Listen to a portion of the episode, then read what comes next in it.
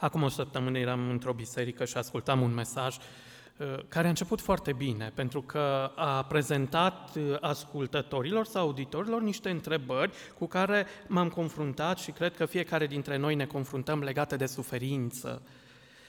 Și întrebările vreau să uh, le amintesc, să mi le amintesc unele dintre acelea, dar altele să vi le spun din propriile mele trăiri. Uh, de ce Dumnezeu, când te rogi, da, pe unul îl vindecă, pe altul nu?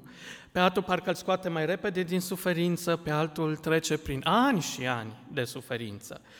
Sau de ce când te rogi pentru o problemă spirituală, câteodată Dumnezeu nu-ți răspunde. Doamne, vreau să fiu mai credincios. Și nu ai răspunsul la întrebarea aceea, sau nu cum îl dorești tu. Sau, Doamne, vreau să fiu mai aproape de Tine, să Te iubesc mai mult. Și după ce te rogi o astfel de rugăciune, suferința vine. Și vine necazul și vine încercarea și toate lucrurile astea ne lovesc din plin. Și au fost puse o întrebare pe care mi-am pus-o și eu. Doamne, de ce când deschid, de exemplu, vocea Evangheliei, aud mărturii doar a, a oamenilor care au biruit în rugăciune?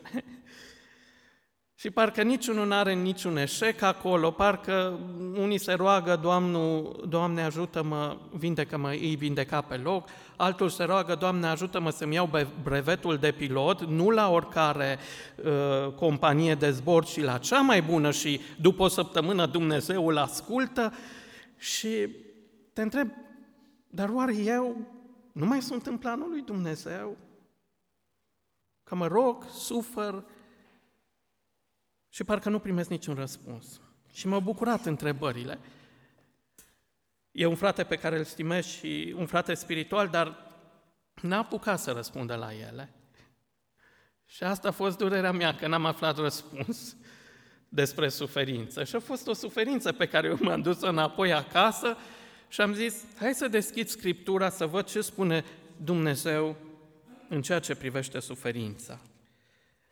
Acum eu încerc să-mi iau tematici în fiecare săptămână și să mă gândesc asupra, asupra acelei tematici. Înainte de a lua tematica suferinței, mă, pregă, mă pregăteam de o tematică despre manipulare religioasă și uh, confruntam gândul cu, cu ideile din Scriptură și cu lucrurile care se întâmplă în jurul meu, dar Dumnezeu mi-a spus nu.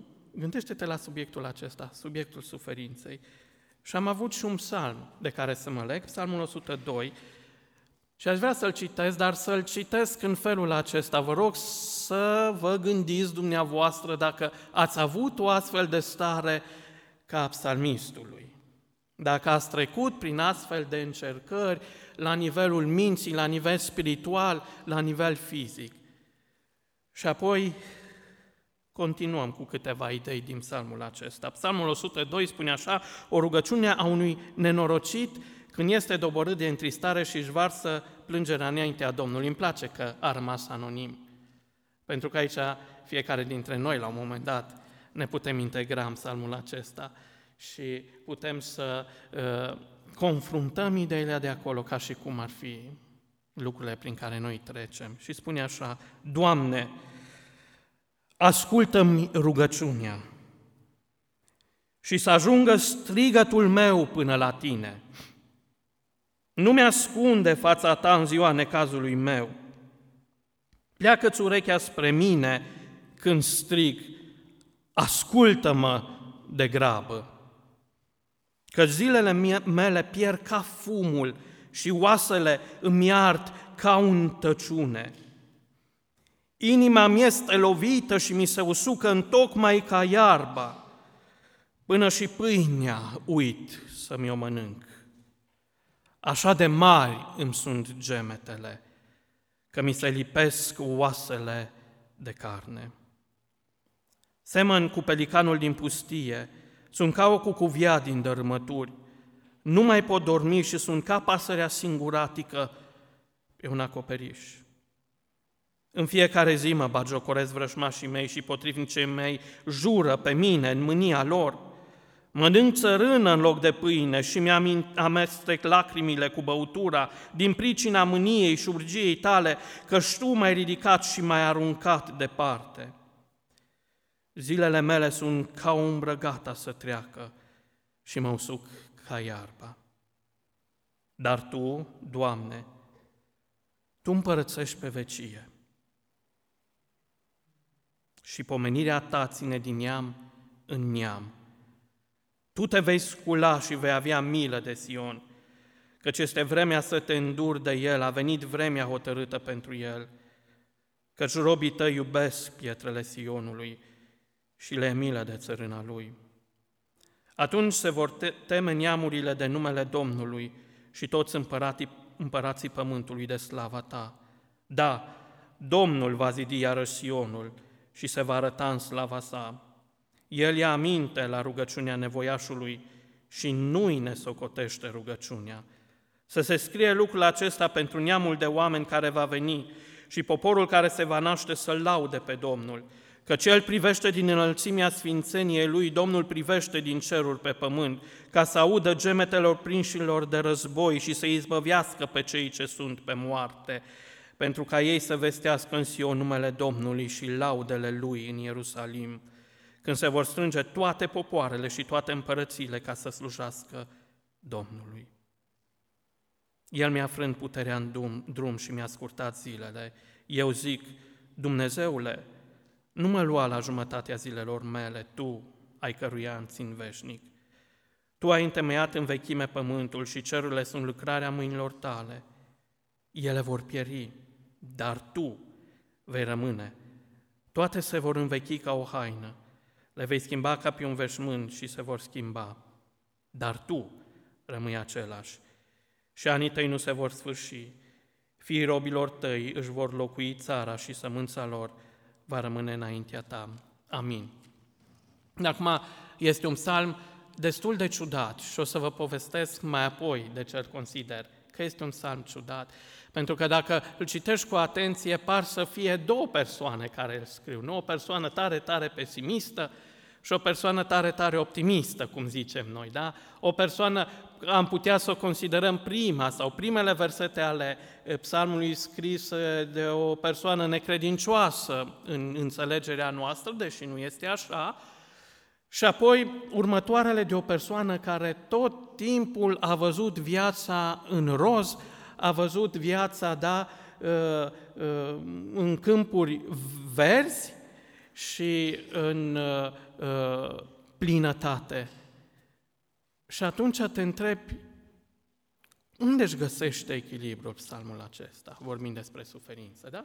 Dar vreau să discutăm, înainte de a observa câteva remedii la suferință din acest psalm, vreau să discutăm despre ce vorbește psalmul de suferință. Și spune aici, identifică trei tipuri de suferință. Trei tipuri de suferință. Vi le spun rapid și apoi vă spun ce să nu faceți sau ce să nu facem în suferință. Primul tip de suferință pe care îl relatează uh, psalmul acesta este suferința individuală, suferința din noi. Acum, orice act pe care noi îl interiorizăm devine suferință. Cât rămâne în exteriorul nostru, nu se poate spune că este suferință. Trebuie să-l confruntăm cu interiorul nostru, da? Și atunci se transformă în suferință, da? Dacă cineva te uh, bleastă-mă, da? Dar tu rămâi tare, da? Și zici, știu că sunt al lui Dumnezeu și că blestemul ăsta nu mă mai atinge, da? Nu mai este suferință pentru tine. Dar în momentul în care blestemul acela l-ai luat și l-ai interiorizat, devine suferință.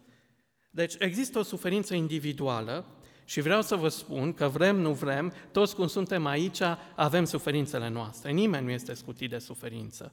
Chiar și copiii au suferințele lor, suferințe pe care poate noi le considerăm, nu?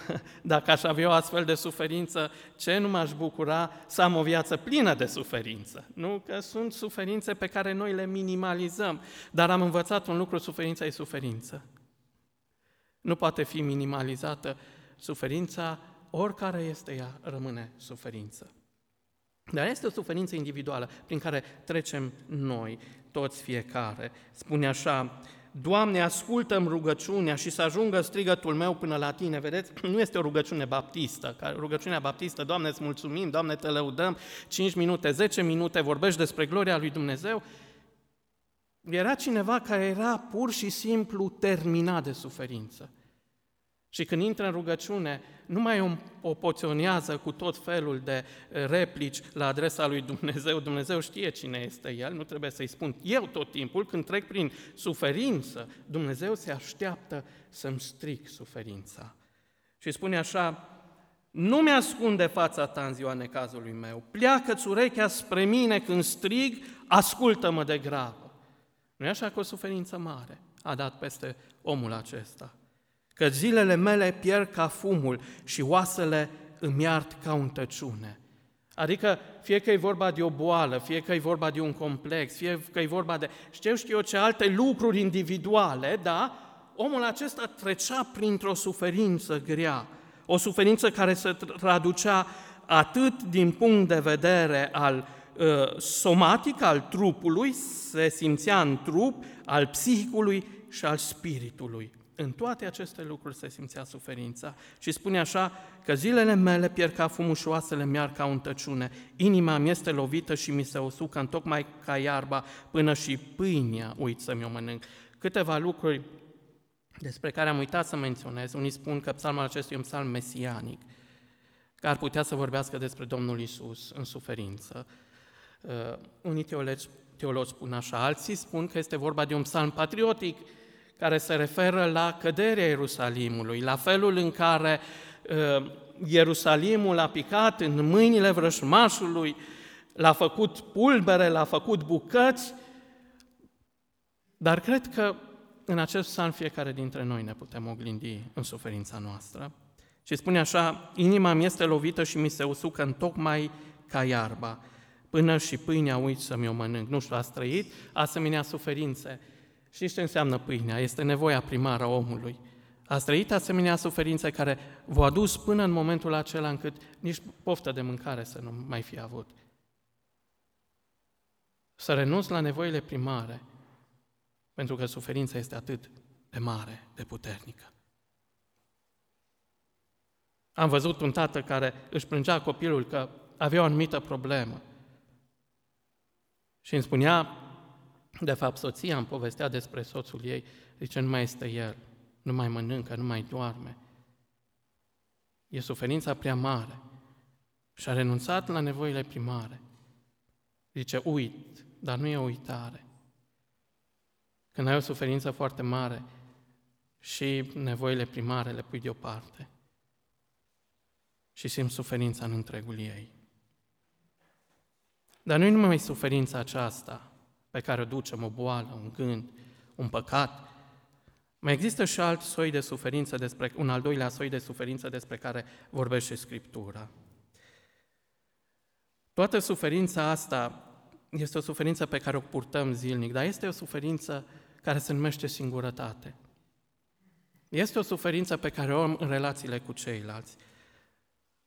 De la versetul 6 mai încolo, până la versetul 8 inclusiv, spune așa de mari îmi sunt gemetele că mi se lopesc, uh, versetul 6, mă scuzați, seamăn cu pelicanul din pustie, sunt ca o cucuvia din dărâmături, nu mai pot dormi și sunt ca pasărea singuratică pe un acoperiș.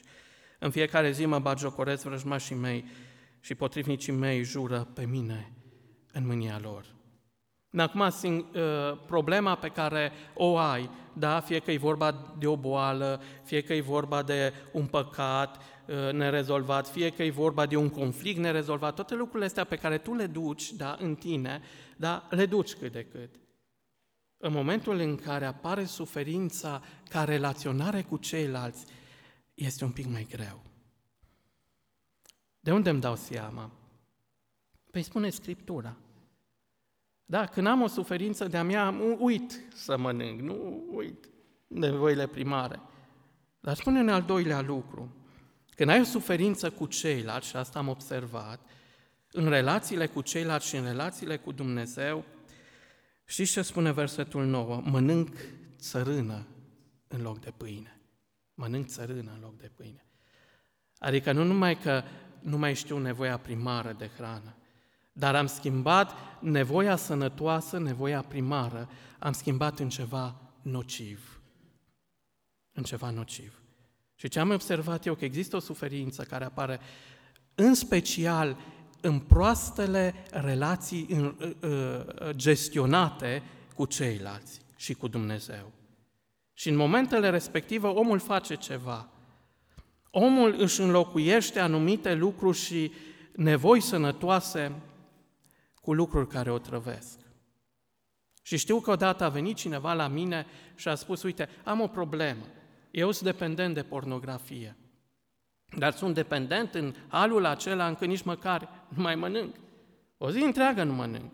Și mă uit de dimineața până seara la lucruri dintre ăștia. Alții au spus, sunt dependent de jocuri, o zi întreagă, nu mănânc, nu cunosc nevoile mele primare, dar mă ocup de lucrurile astea, de jocuri, de dependența asta, de dimineața până seara. Și culmea, trupul nu-mi semnalizează nevoia asta.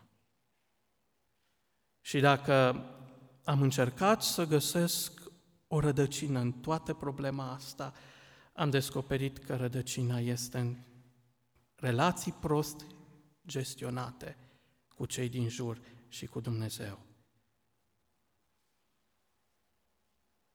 Există oameni care suferă complexe de inferioritate. Și ce este complexul de inferioritate? O relație prost gestionată cu părinții, care te-a dus la un complex de inferioritate. Sunt unii care, în loc să trăiască o viață frumoasă, în pace și liniște, schimbă pâinea păcii, da? Schimbă pâinea păcii cu pâinea dezastrului, a agresivității. Pentru că în familie a fost fie neglijat sau a fost maltratat. Și acum, după ce a trecut prin toate perioadele astea, când a ajuns la maturitate, încearcă să facă ceva, să fi, să-l bage lumea în seamă, să se simtă observat, să se simtă văzut. Și în loc să caute căi naturale, tocmai din cauza unei relații prost gestionate în familie și în educație, știți ce face? Devine agresiv ca să atragă atenția face alte lucruri dezechilibrante. Ce-a făcut omul ăsta? A înlocuit pâinea, normalul, cu anormalul, cu nisipul, cu țărâna. Nu facem așa. Nu facem așa. Dacă te uiți bine, cam ceea ce e scris aici în primele versete seamănă cu o depresie. Depresia este o disperare. E, cele mai greșite lucruri pe care cineva poate să le facă în depresie este să nu mănânce, să nu se plimbe, să nu facă lucruri care i-ar putea aduce sănătate. Și întotdeauna când fac, când am de-a face cu oameni care trec prin depresie, copii al lui Dumnezeu care trec prin depresie, înainte să spun roagă-te, îi spun plimbă-te, mănâncă la tine, mănâncă sănătos și plimbă-te. Da, știu, dacă vă uitați la burta mea, spuneți asta, dă niște sfaturi pe care el însuși nu le respectă. Dar sunt lucruri pe care trebuie să le facem, pe care Dumnezeu le-a hotărât încă din veșnicie. Vrei să ai da, lucruri uh, bune și să fii fericit? Păi, ascultă de părinți, mănâncă la timp, plimbă-te, fă lucrurile astea care cumva, cumva te ajută să înțelegi lumea din jurul tău și să te înțelegi pe tine. Sunt lucruri mărunte. Bun, dar mai este o problemă, problema spirituală. Când intru în conflict cu Dumnezeu. Și atunci, la asta spune aici, zilele mele sunt ca o umbră gata să treacă și mă usuc ca iarba. Și nu cred că am întâlnit o mai mare suferință în lumea asta decât suferința spirituală. Suferința aceea când te simți abandonat de Dumnezeu, când simți că Dumnezeu nu mai este lângă tine, când strici și parcă Dumnezeu nu-ți răspunde, Când zici Dumnezeu s-a depărtat de mine, Dumnezeu m-a abandonat. Știți că este un lucru foarte interesant. La toți cei care au venit la mine cu depresii, da, toți aceia au avut un factor comun. Știți care este? Toți mi-au mărturisit așa. Nu cred că Dumnezeu mai are grijă de mine și mă mai poate ierta. Și n-a fost ceva ce să producă depresii mai mari decât gândul acesta, nu cred că Dumnezeu mai are grijă de mine și mă mai poate ierta. Deci trei tipuri de suferință. Cred că am gustat din fiecare. Suferința proprie, suferința legată de relație cu ceilalți și suferința legată de relația cu Dumnezeu. De acum întrebarea, ce să fac ca să scap de suferințe? În primul rând, trebuie să fim onești cu noi înșine. O să scăpăm de suferință într-un singur fel, când Domnul ne va chema acasă. Până atunci, spune și Scriptura, spune chiar Domnul Isus, că în lume veți avea necazuri, dar îndrăsniți că eu am biruit lumea. Dar m-am uitat aici și am vrut să observ câteva lucruri pe care eu le pot folosi ca instrumente ca să pot să scap de traumă, să pot să scap de suferință, să pot să scap de ceea ce nu-mi, nu-mi lasă pace în inimă, ci mă ține într-un permanent conflict. Cum pot să fac lucrurile astea? Mă uit de la versetul 12. Am spus că până la versetul 11 parcă e un total alt om, da? Dar la versetul 12 parcă schimbă placa. De ce? De ce s-a întâmplat lucrul ăsta? Vreau să vă aduc aminte că tot psalmul este de fapt o rugăciune. Nu când filozofezi despre Dumnezeu, Dumnezeu ți se descoperă. Știi când ți se descoperă? Când te rogi lui Dumnezeu. Dumnezeu se descoperă mie și fiecăruia dintre noi în rugăciune. Știți unde își aduce toate gândurile astea, care sunt niște gânduri negre, niște gânduri pesimiste? Le aduce înaintea lui Dumnezeu în rugăciune. Și primul lucru pe care noi, credincioșii, trebuie să-l facem, orice suferință am avea, este să nu încetăm să ne rugăm.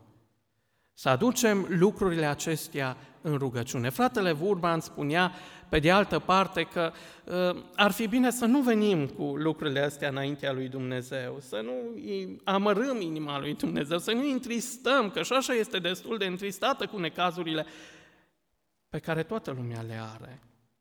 Dar pe de altă parte, Dumnezeu spune așa, veniți la mine toți cei trudiți și împovărați și aruncați asupra Lui toate suferințele și îngrijorările voastre, toate, că Cel însuși îngrijește de noi. Dar acum, dacă ar fi să adunăm toate suferințele și îngrijorările noastre, spuneți-mi, cât timp de rugăciune ar trebui să alocăm? apoi pentru laudă, apoi pentru mărire, pentru slavă, apoi să te mai rogi și pentru altul. Ajungi la ideea care apare, nu, în, în, în epistolă, rugați-vă neîncetat. Rugați-vă neîncetat. Primul lucru pe care trebuie să-l fac este să mă rog. Nu abandona rugăciunea. Este felul în care diavolul poate vrea să te descurajeze, vrea să te îndepărteze de cel mai important lucru pe care îl putem face în suferință de rugăciune. Să spună oricum Dumnezeu nu te ascultă, oricum Dumnezeu uh, este prea mare pentru un armărât ca tine. Lasă, nu te mai ruga, să o mână rugăciunea. Știți care a fost cele mai mari bătălii ale, ale mele cu diavolul, cu iadul? Știți când au survenit? În momentul în care m-am decis să petrec timp de rugăciune și de post.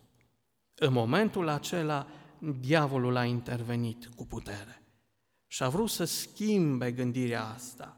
Și atunci, parcă mâncarea era mai bună, decât este. E bună, dar parcă atunci și mai bună. Și uh, uh, cumva încerca să îți dea programul peste cap ca să nu ai timp de rugăciune. Nici de post, nici de rugăciune. Dar dacă vrem să avem biruință, trebuie să ne rugăm. Dacă este cineva dintre voi bolnav, spune Scriptura, ce să facă? Să cheme pe cei din biserică și ei să se roace. Rugăciunea este prima cale spre ieșire din suferință. Apoi, îmi place un lucru, că după ce 11 versete se uită asupra lui, asupra problemelor sale, asupra lucrurilor prin care trece, la versetul 12 și ridică ochii spre cer. Zice, unde voi găsi? Nu scăpare. Unde voi? Ridic ochii spre munți. Acolo, de acolo îmi va veni ajutorul. Și spune, dar Tu, Doamne, Tu împărățești pe vecie. Primul lucru pe care, al doilea lucru, mă scuzați, pe care trebuie să-l cunoaștem în suferință este că Dumnezeu împărățește. Că viața asta nu e exclusiv despre mine, nici despre suferința mea, ci este despre Dumnezeu și despre slava sa. Noi obișnuim să facem un lucru. În momentul în care ne vedem loviți de suferință, punem întrebări despre Dumnezeu, despre persoana Lui, despre caracterul Lui. Păi n-a promis Dumnezeu că mă ajută, n-a promis Dumnezeu că mă scapă, n-a promis Dumnezeu că voi primi binecuvântare și începem să punem sub semnul întrebării caracterul și persoana lui Dumnezeu. Și psalmistul a înțeles lucrul acesta și a înțeles că dacă vrea să iasă din suferință, trebuie să recunoască că Dumnezeu e pe tron, că Dumnezeu împărățește în ciuda suferinței prin care trece. Dumnezeu rămâne Dumnezeu. Unii din, sau în mijlocul suferinței l-au părăsit pe Dumnezeu. Unii au spus nu există Dumnezeu. Unii spun dacă Dumnezeu există, de ce e și suferință? Și nu înțelegem că suferința este rezultatul păcatului umenesc. Când Adam și Eva au întors spatele lui Dumnezeu, de atunci a intrat suferința în lume și noi creștinii suntem în mijlocul suferinței, nu ne putem detașa de ea. Dar cum trăim în suferință?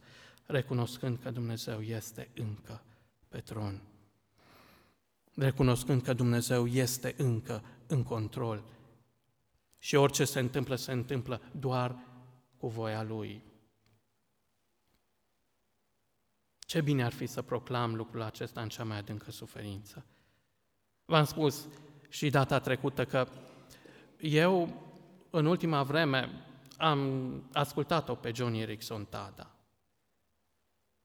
Și mi-a plăcut de cele mai multe ori, nu vorbește de suferința ei decât în câteva cuvinte, de cele mai multe ori vorbește despre Dumnezeul ei. Realitatea suferinței este o realitate pe care o experimentăm în trupurile noastre.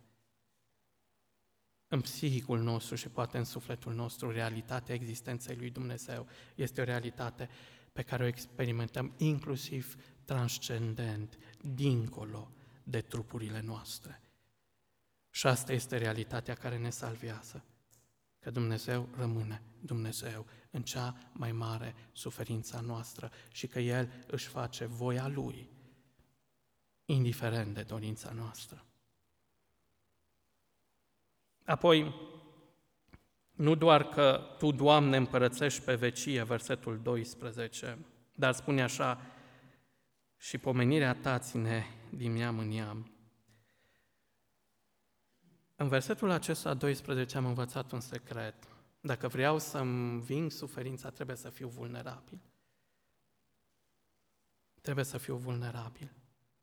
Trebuie să înțeleg că sunt om. Trebuie să înțeleg că a fi om înseamnă a avea și suferință. Din păcate, există foarte multe amvoane și foarte multe biserici de la care se predică ideologia unui creștin care nu trebuie să fie nici de cum vulnerabil, care nu trebuie să-și recunoască nici de cum suferința. Știi că atunci când nu te arăți vulnerabil, Dumnezeu nu poate să lucreze cu putere în viața ta? Zice Apostolul Pavel, am eu o suferință în trupul meu. Doamne, nu vreau să fiu vulnerabil. Ia-ți pușul ăsta din carnea mea. E știi ce zice Dumnezeu lui Pavel cu alte cuvinte? Ba, eu vreau să fiu vulnerabil. Pentru că nu lipsa vulnerabilității te face un creștin cu adevărat, ci să înțelegi faptul că în suferință harul lui îți este îndeajuns.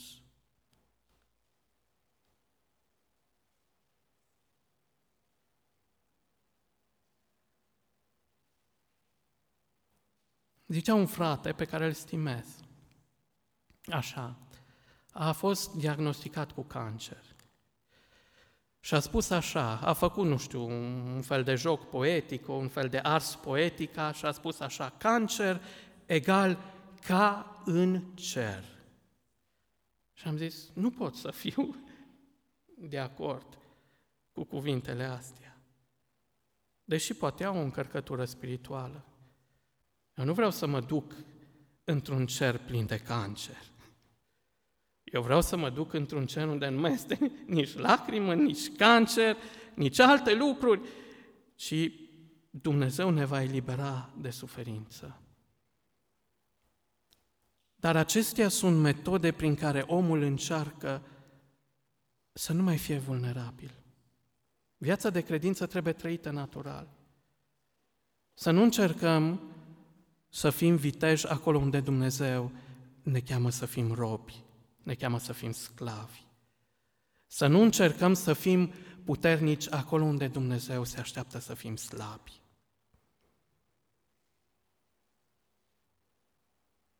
Și câteodată e bine să fim vulnerabili. Că vulnerabilul zice, Doamne, nu pot nimic, ci Tu poți totul.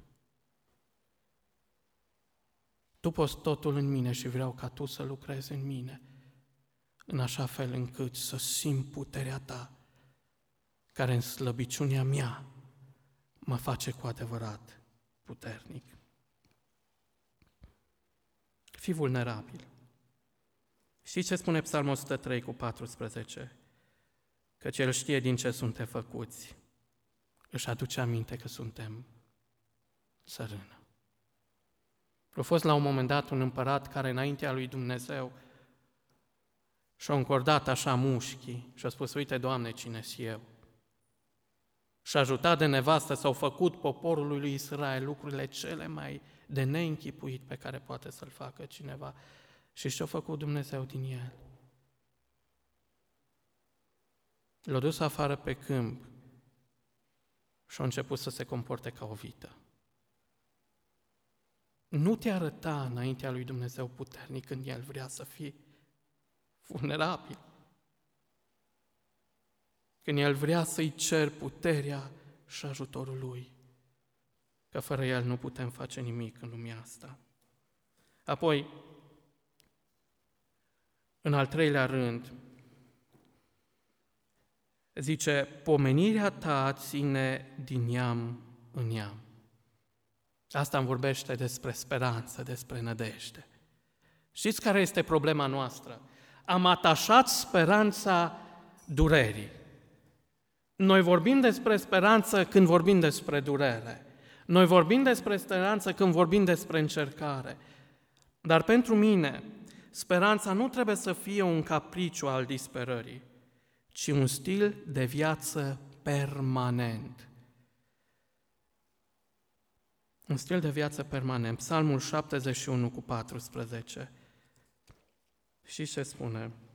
Și eu voi nădăjdui? Când voi nădăjdui? Pururia. Știi când e cel mai greu să ai speranță? Când ai motive să ai speranță.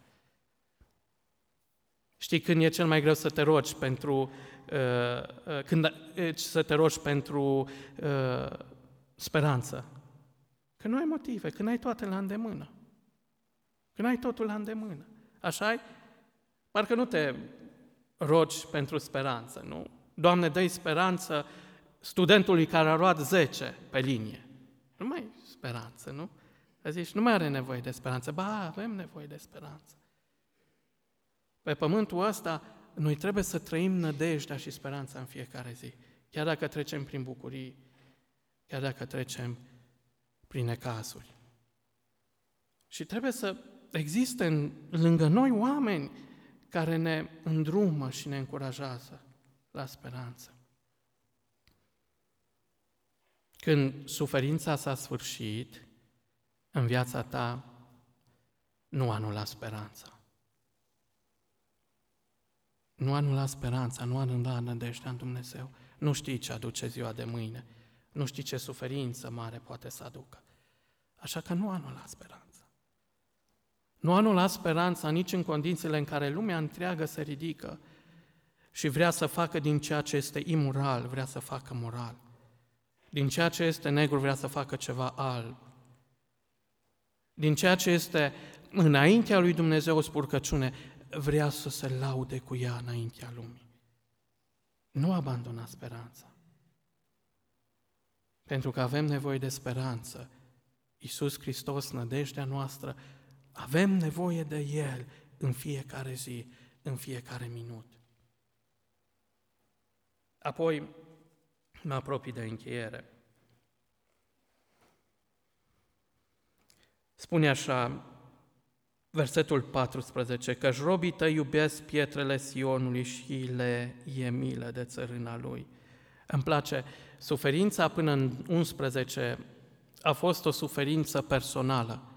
Când Dumnezeu ți-o deschis ochii la rugăciune despre realitatea lui Dumnezeu și a bisericii lui, îți dai seama că suferința nu trebuie să o duci singur, că ai nevoie de ceilalți.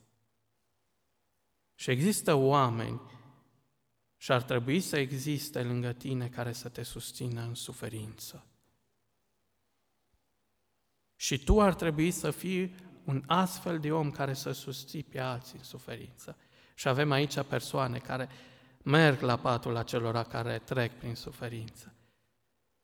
Așa e că au nevoie de mângâiere, de intervenția celorlalți, ca să treacă peste. Și există oameni care știu să încurajeze. Știați că există oameni care știu să încurajeze și parcă mai ușor treci suferința când există asemenea oameni în jurul tău. Știu că la un moment dat cineva cunoscut a primit un diagnostic sumbru din partea medicilor. Și au venit încurajatorii. Dar știți, noi, ca popor, avem traumele și dramatismul nostru. Și atunci i-a zis, ă, ce ai? Uite, am cu tare lucru. A, câteva luni. Nu mai mult, nu te aștepta la mai mult. Și a trăit aproape de 80 și ceva de ani. Un cancer din tinerețe. Și l-a dus pe picioare. Și că există oameni care atunci când intră într-o încăpere, se luminează încăperea. Și există oameni care atunci când ies din încăpere, luminează încăperea. Pentru că nu știu să încurajeze, doar pesimiști. Și în loc să te zidească, te doboară. Și ce unde să stea oamenii ăștia? În fața unor dărâmături. Și când ești în fața unor dărâmături, spui două lucruri. Se pot rezidi sau degeaba mai lucrăm. În Biserica lui Hristos ce ești? Unul care crezi că se mai poate zidi și rezidi ceva? Unul care te apropii de acela care ai căzut în suferință și spui, mă rog, pentru tine. Nu duci singur crucea, îți alături de tine. Sau acela care zice, nu mai sunt șanse, degeaba mă mai rog.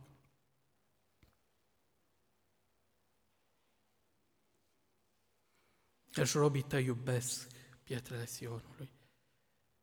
Adică iubesc ceea ce a fost spulberat, zdrobit.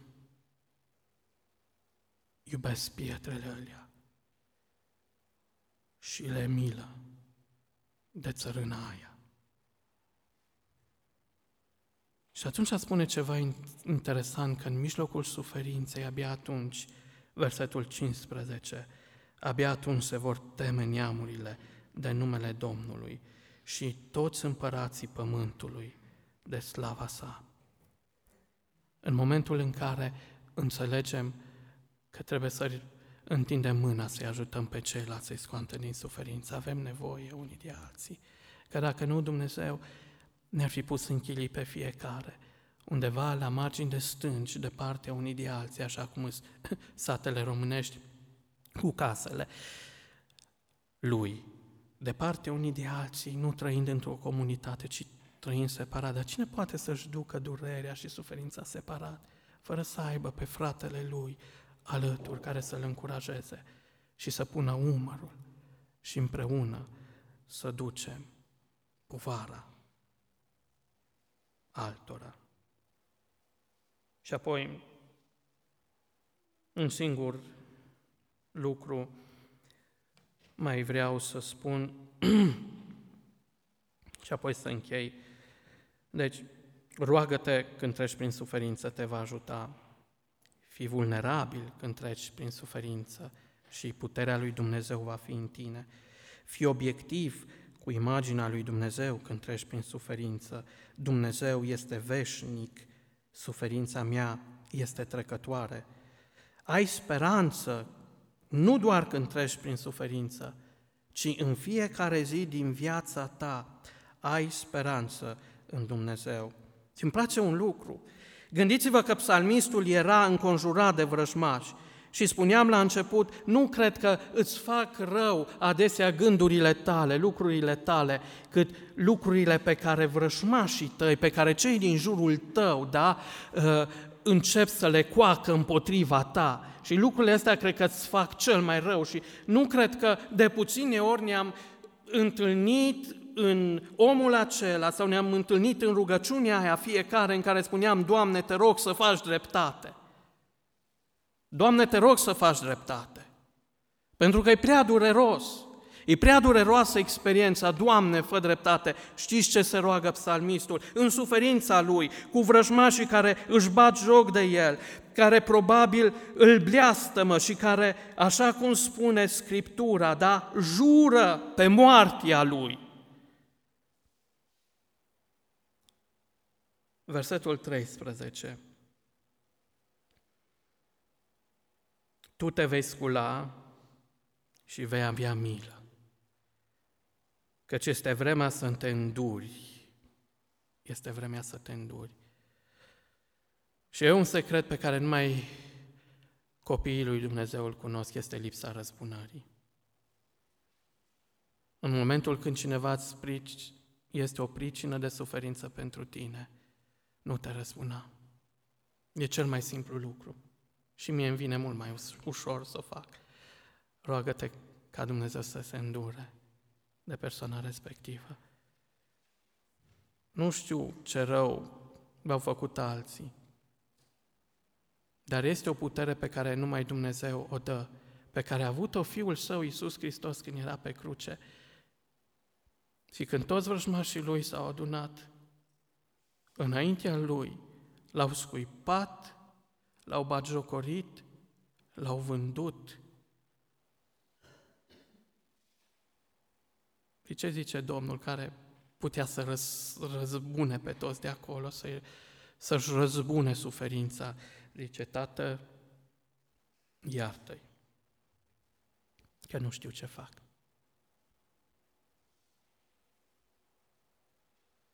Dar există frustrări care rămân. Când ierți cu adevărat, nu rămâne nicio frustrare. Când dorești cu adevărat binele altuia care ți-a greșit, nu mai rămâne nicio frustrare. Dumnezeu te va elibera.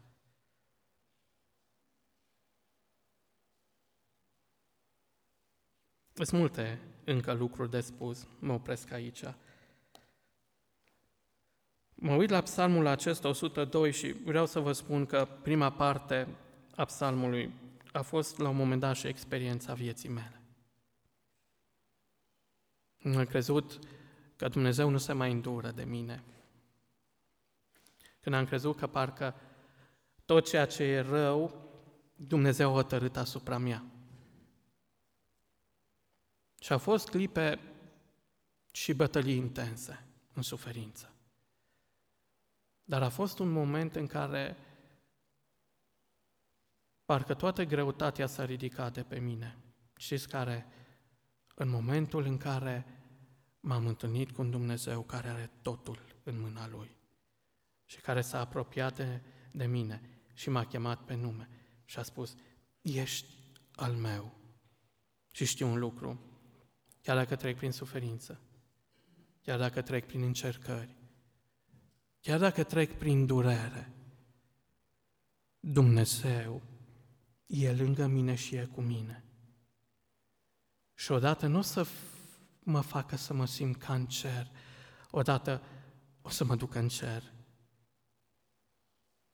Și o să stau cu El și o să stăm împreună și o să ne bucurăm nu nădăjduind, ci știind că Dumnezeu a biruit și durerea, și boala, și suferința mea și mi-a dat în loc bucuria mântuirii veșnice.